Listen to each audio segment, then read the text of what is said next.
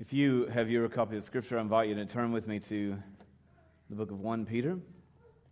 1 Peter chapter 3. I'm going to be reading just verses 13 to 16. 1 Peter 3, verse 13 to 16. I'll give you just a moment to get there. So, 1 Peter chapter 3, uh, verse 13 says this Who is going to harm you if you're eager to do good? But even if you should suffer for what is right, you are blessed. Do not fear their threats. Do not be frightened. But in your hearts, revere Christ as Lord. Always be prepared to give an answer to everyone who asks you to give the reason for the hope that you have.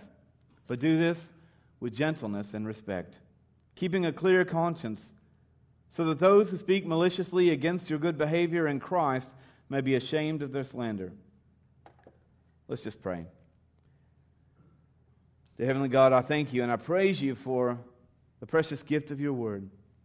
And Lord, I pray that you use it to, to challenge us together as your church to speak up of the hope that we have in you, of the life and the freedom that can only come to us through Christ Jesus. Help us, Lord, to never be ashamed of the good news of Jesus Christ. To lay our lives be a testimony of your grace. In Jesus' precious name we pray. Amen. Now, I think we live in one of the greatest countries in the entire world. In fact, we are, we're blessed to live in a, a place of just tremendous freedom, aren't we?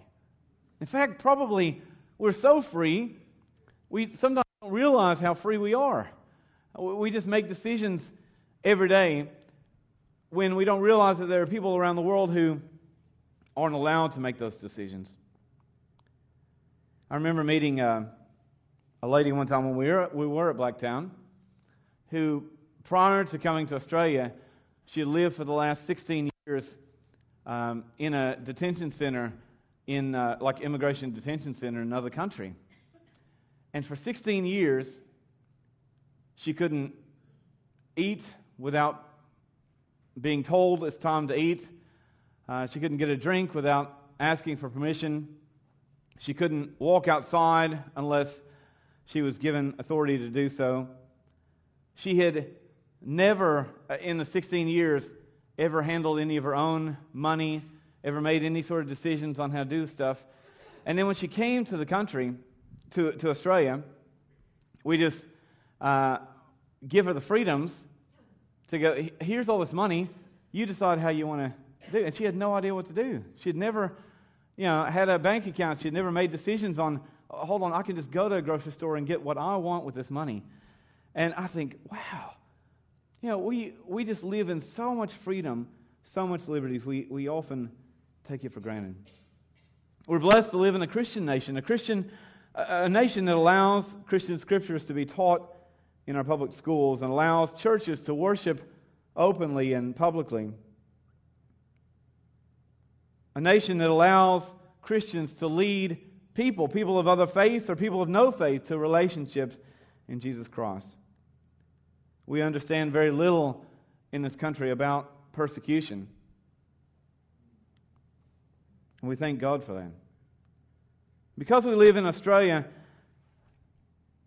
we don't know what it's like to, to struggle for that faith and to, to be afraid of our lives if we're going to live out that faith. If we're going to tell someone about Jesus, it could risk it all. It could risk our family's safety. It could risk our safety. It could jeopardize our very lives. I know, I know some Christians from Iran who whose families have deserted them because of their faith. Their families have said to them, You are dead to us. I know a Christian family from Yemen whose family has tried to kill them, even in Australia, because they've become Christians. Now, we live in such freedoms. And yet, the interesting thing is, we still, we still so often don't take the opportunity to share with others what Christ has done for us.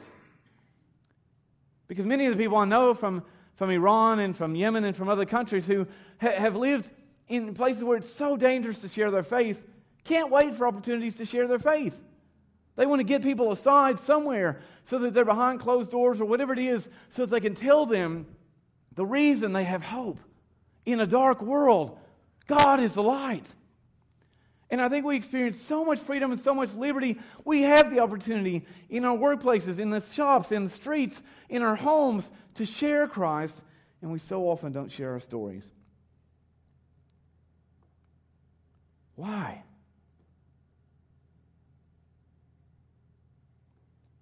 This passage in 1 Peter is talking to this early church. And, and Peter says, Don't be afraid if people are going to threaten you. If you're going to experience persecution for your faith, don't worry about it. Don't worry about what people can do to you. Don't be afraid of their threats, but boldly say what Christ has done for you. Tell people the reason for the hope that you have. I think in Australia, and in these Western contexts, we, we, contexts, we often think that because we don't have, we don't experience this sort of persecution, or because we don't have maybe a special story that sounds really impressive, that maybe we don't have a testimony, we don't have a story to tell. But I want to say to you, church, you were saved by the grace of God. You were destined for hell, and now you're destined for eternal life with God.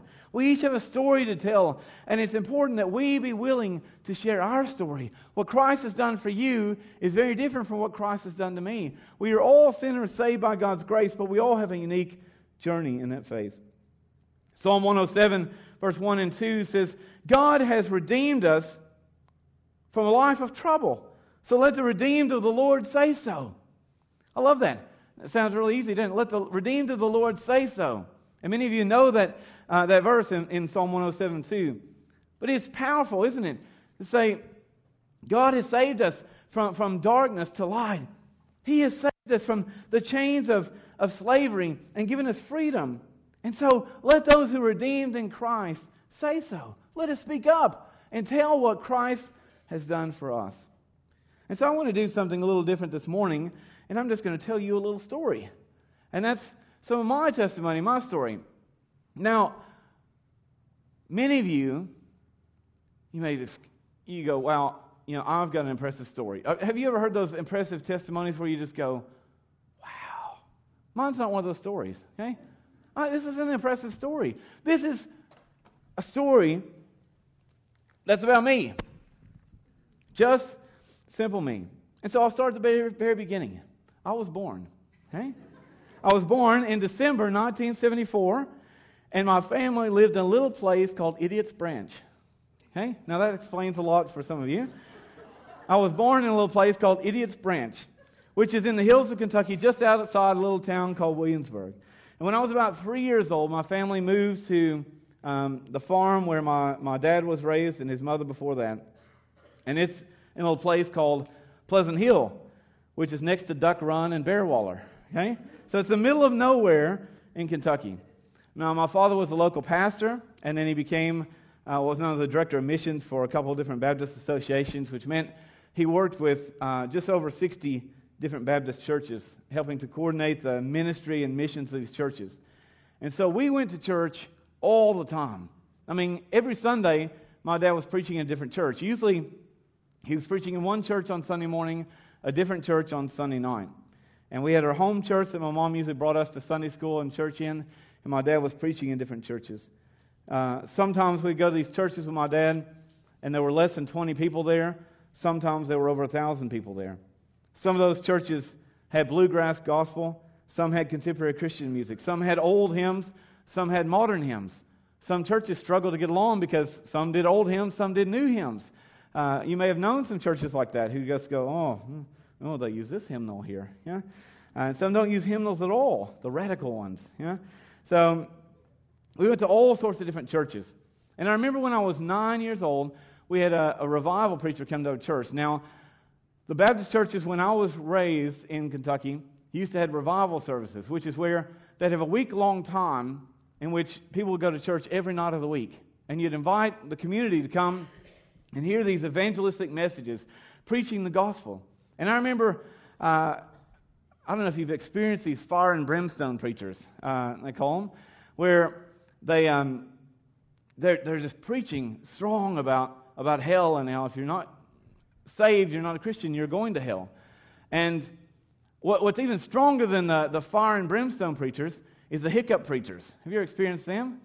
Now, we call them hiccup preachers because it kind of sounds like they're hiccuping or gasping for breath, but they'll, they'll preach as long as they can, and they'll just kind of talk and talk, and they'll go, and then keep going again. Hey?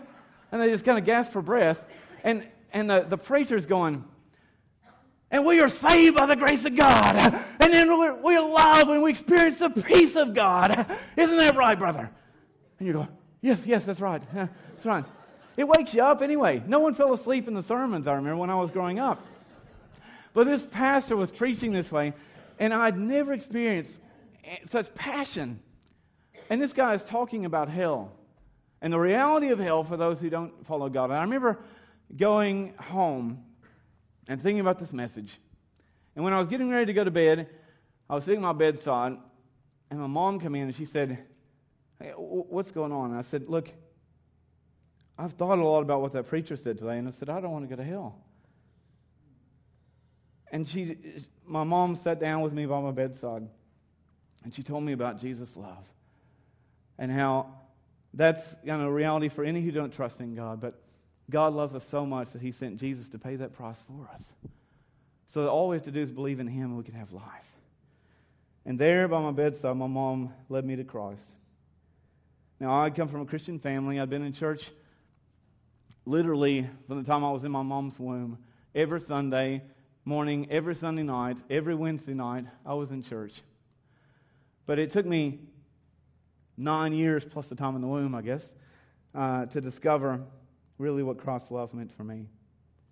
And I remember when I experienced that grace, I'd never felt so loved. I came from a very loving home. My mom loved me, my dad loved me, my brother and sister loved me on occasion. and I felt supported and loved, but I'd never felt more loved than I did with God. And I remember that the next day I, I wrote a song called God is the Only One. And my mom, being my mom, she made me sing it in church the next Sunday in front of 350 people in my local church.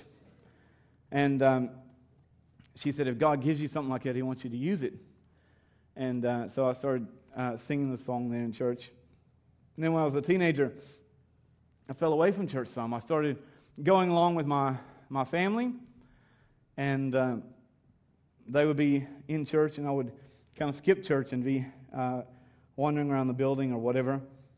And uh, my dad was usually off preaching somewhere else, but my mom was there in church. My mom's one of those who just, she had her seat in church. Do you know those people? There's certain people that, excuse me, you're in my seat. Yeah? Now, my mom wasn't that bad, but if someone sat in her seat, she didn't, you know, she didn't pick them up and chuck them out or anything, or she didn't say anything to them. But she had her seat that you knew if nobody else was there, my mom was going to be there. And she was on the, on the right side, the third row back. Okay? So, Andrew, you'd be sitting next to my mom. Okay? So, um, that's my mom's seat. Every single Sunday morning, every Sunday night, that's her seat. Uh, so she was always faithfully there. Um, but I was kind of running around in the building until one day this lady named Mrs. Gerke caught me. Now, I used to wonder why Mrs. Gerke was skipping church too. Uh, she used to be wandering around, and I used to try to avoid her. You know, I'd see her over here, so I'd sneak around here.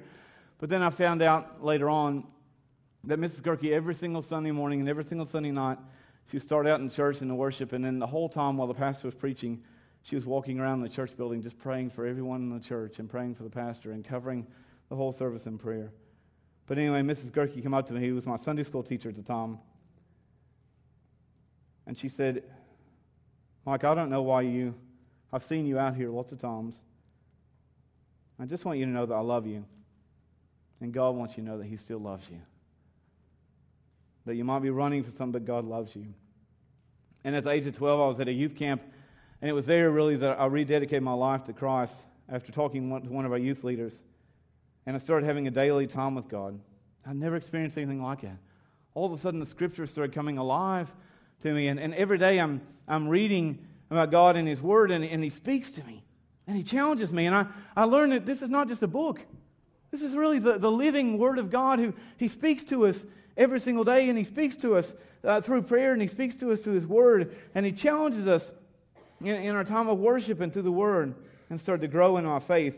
And I started then to help out in different churches. And uh, every summer, uh, I would work in 10 different churches leading uh, summer camps. And so 10 weeks of, of different um, summer camp kind of stuff. And for those 10 weeks as well, I'd work at uh, a different Christian camp.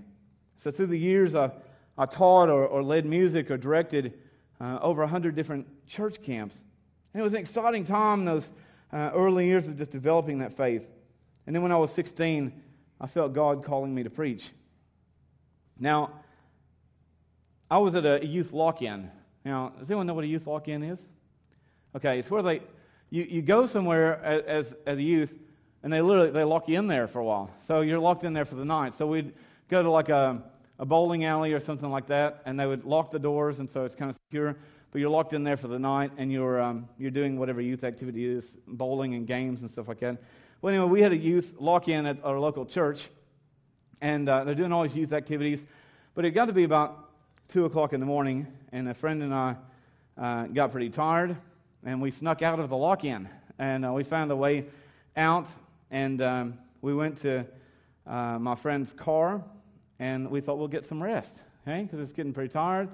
Uh, we were bored of what was going on, the youth stuff, and so we'll kind of sneak out and get some rest. And I just couldn't rest. I just felt, felt God calling in my heart, saying, like, I want you to, I want you to preach the gospel. I want you to, to be a pastor, to be a preacher. Now, I didn't want anything like this. And so I kept kind of bargaining with God. And I don't know how many of you tried to bargain with God. You can try all you want. He's going to eventually get, get his way, I think. But I, I tried to say, God, I'll do anything else. I'll go into to music or I'll serve in churches in other ways. But I don't want to, um, I don't want to preach. And a lot of it had to do with my father because my dad was always at church, but many times wasn't there for us. Now, I love my dad, and this is nothing disrespectful to my dad, but he was always out, out preaching and, and pastoring. He was always at preaching conferences across the country. Uh, and I had felt at the time that dad was, was a distant father. I had felt so often that, that my dad was, was not the husband he should be for my mom. And I saw my dad struggle in, in, in many different ways in, in their marriage and in our family. And I remember telling the local pastor because my friend just wanted to sleep in the car. And I kept asking him, yeah, but what about this? I really feel God saying this. And finally, he's just like, just go talk to the pastor because, you know, he just wanted to rest. But anyway, he, he sent me to the pastor. And I'm talking to this pastor. And he's, I, I told him, I said, look, I have to be honest with you. If years and years and years of serving God and I turn out like my dad, I don't want anything to, to do with it. Now, it sounds like a really harsh statement, but that's just how I was feeling at the time as a 16 year old, just going, if that's the kind of husband I want to be, if that's the kind of father I'm going to be, then, then count me out. And this pastor sat and talked with me, and he said, if God's calling you to do this, He's going to equip you to do it. He's going to allow you to be, uh, He's going to help you to be the husband you want to be. He's going to help you to be the father you want to be. He's going to help you to be the person He wants you to be. And that night in, in August 1991, I gave my uh, surrendered to God's call to preach. And as in typical style, it seems, in my life, the next Sunday they had me preaching my first sermon. And I was 16 years old. I preached a message from Revelation chapter 20. Now, I don't know if you've ever preached before, but sometimes your notes look different from the final product. Now, I had, I had a legal pad, and I was writing out stuff on my legal pad, and, and I had eight pages of notes written out. And I thought, right, this is going to be about 30 minute sermon or something. Over within 10 minutes. Yeah? I just must have flown through this. But I, I preached as best I could from Revelation chapter 20 about the great judgment of God. And it turns out, if you're a, if you're a theologist uh, among us here and you know something about theology, I end up preaching a premillennial sermon in an amillennial church. Uh, so they were kind of different theology than I was preaching at the time. But Seven people accepted Christ as their Lord and Savior that night. And I was just in awe of, of God just moving. When I was just willing to step up and say, God, I, I think you're calling me to do this. And so I started a, a prayer group at my, my school, and I ran that for the next uh, couple years as I was in high school. We started a creative ministries team, which was using people from different churches around. working together and sharing in drama and music and, and puppets and different things. And while my friends were, many of them, drunk at different parties, I was at church uh, leading some different things with my Christian friends. In college, I sang in a, a Southern Gospel quartet for a while and then later traveled with other singing teams for a few years uh, each weekend while I was in college. Now, I preached almost every single Sunday in different churches. I've served as, as interim pastor and then preached for revival services and youth camps. And I just loved preaching the gospel. I love getting to know God's Word. I couldn't, and I, I still can't get enough of it.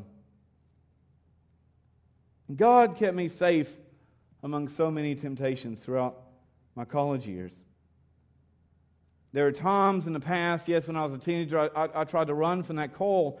I wanted to do something else, but when I found what God wanted me to do and surrendered to that, man, He brings such peace and He brings such blessing. And look at me now. God has brought me here to Australia. I'm, I'm married to the, to the most beautiful woman I've ever known. Tick. There you go. Points, points for me there. No, I, I'm, I'm married to the most beautiful one I've ever known. We have five phenomenal kids.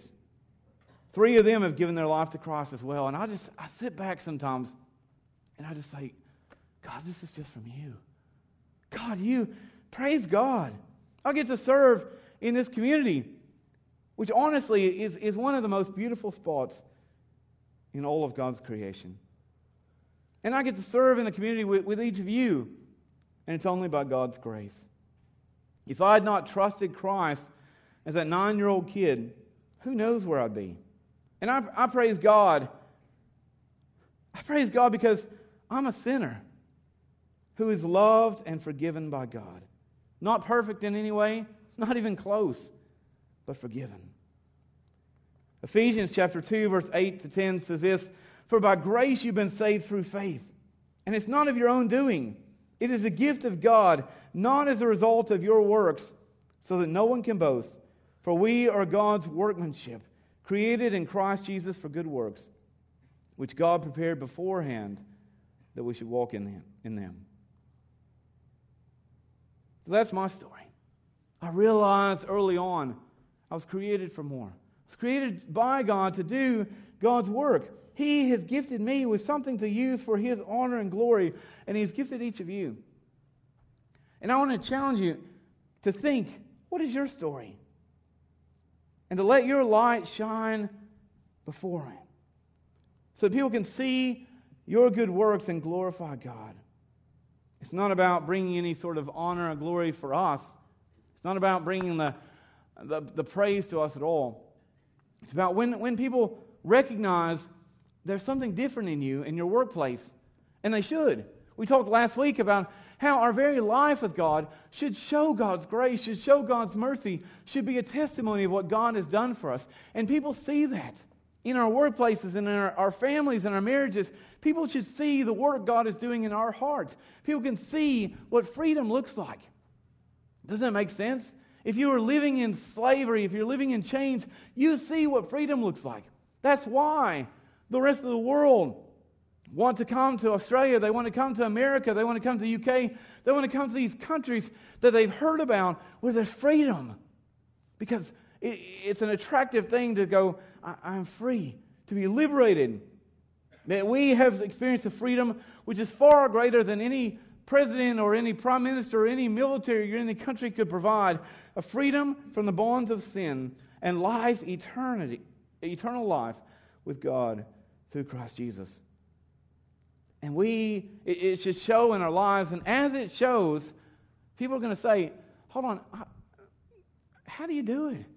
How do you have such peace when the world is spinning out of control? Or how do you love that person? How do you show grace to that person who, who's not a very gracious person?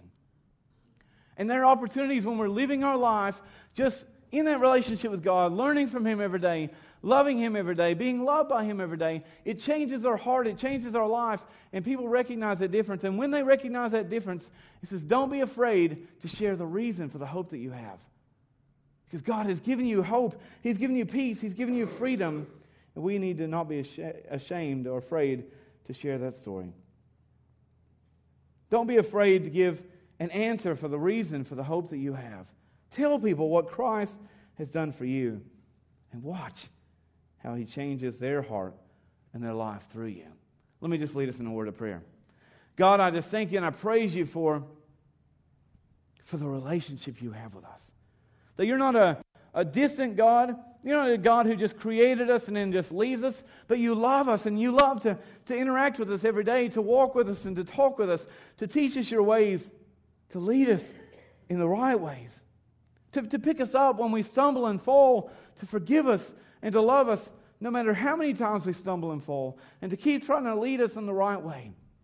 God, we're so grateful for the way that your love transforms our life.